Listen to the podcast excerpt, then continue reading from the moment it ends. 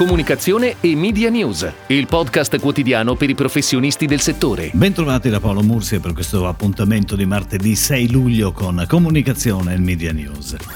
Dopo i dati positivi sulla raccolta pubblicitaria di digital e radio, finalmente anche la stampa torna a vedere il segno più. Sono stati diffusi infatti ieri mattina i dati dell'osservatorio stampa FCP relativi al periodo gennaio-maggio 2021, raffrontati con i corrispettivi 2020. Nei primi 5 mesi il fatturato pubblicitario ha registrato più 4,1% con i quotidiani a più 7,4% e i settimanali a più 4,8%. Ed ora le breaking news in arrivo dalle agenzie a cura della redazione di Touchpoint Today.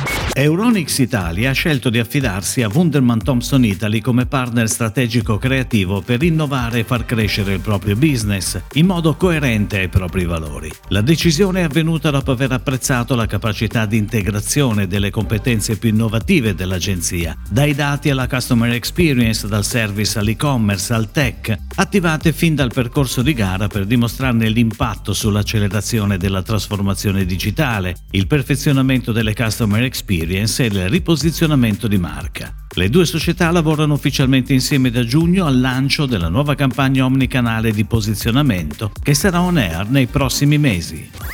Nuova app Digital Edition per Corriere della Sera, ottimizzata su tutti i device per un accesso immediato ai contenuti, arricchiti, riorganizzati e fruibili anche offline e in mobilità grazie alla lettura vocale. Arricchita e migliorata in tutte le funzionalità dai suggerimenti di lettura ottimizzati dal motore di intelligenza artificiale all'area abbonamento per gestire più agilmente il proprio profilo. La nuova app Digital Edition di Corriere della Sera è compatibile con i principali servizi di accessibilità disabilità per ipovedenti e non vedenti. Il lancio è sostenuto da una campagna di comunicazione che vede testimonial d'eccezione il giornalista e conduttore televisivo Massimo Gramellini. Realizzato da AI Comunicazione, lo spot è in onda sui canali Rai, Sky TG24 e La 7. Mio netto, non solo un prosecco. È il claim che la storica cantina di Valdobbiadene ha deciso di mantenere e rafforzare ulteriormente attraverso una nuova campagna globale multicanale attualmente in fase di lancio sia in Italia che nei mercati internazionali, consolidati ed emergenti dall'Europa all'America toccando anche l'Asia. È un viaggio intorno al mondo per esaltare e far scoprire i valori di un brand dall'anima italiana e dal carattere cosmopolita. A realizzare il progetto Vicky Gitto e Roberto Battaglia, due tra i più rinomati direttori creativi italiani e fondatori di Gitto Battaglia 2, con la regia di Igor Borghi.